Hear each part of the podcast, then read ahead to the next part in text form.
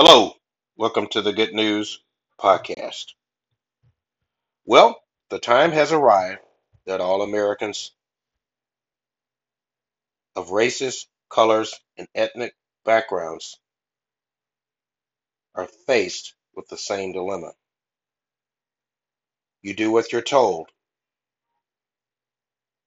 or you will experience serious consequences. Now, is this right or normal?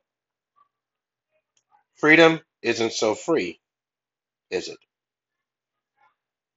Many people were fooled, and now we've gotten ourselves in a lot of trouble. The new slaves? Well, it's the American people. If you don't think that we are all slaves, just look at how our world is rapidly changing. There is no more loud chanting of one particular life that matters. We're in this fight together, and we can see around the world, especially in our nation, it is all lives that matter. Our children, grandchildren, and our loved ones are experiencing or faced with the unruly force of authority. The question clearly becomes Are you going to be a slave of the world or a servant of Christ? You must decide and do it now before it's too late.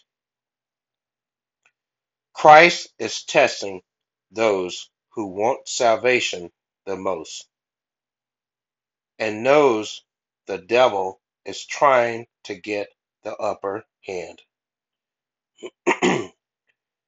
Christ's plan for his saints are greater than following the world into destruction. His love will conquer all the evil that you will ever experience here on earth. What a great God that we have in the world and in heaven. The time is now to consider what's best for your life, what's best for your children, what's best for your grandchildren, your siblings, and your loved ones, your friends, your coworkers. God has prepared a way unlike no other, and He wants you to be part of it, but you have to plan and live accordingly. That is the gospel. He is waiting for you to make that choice. He is wanting you to live a life with a purpose.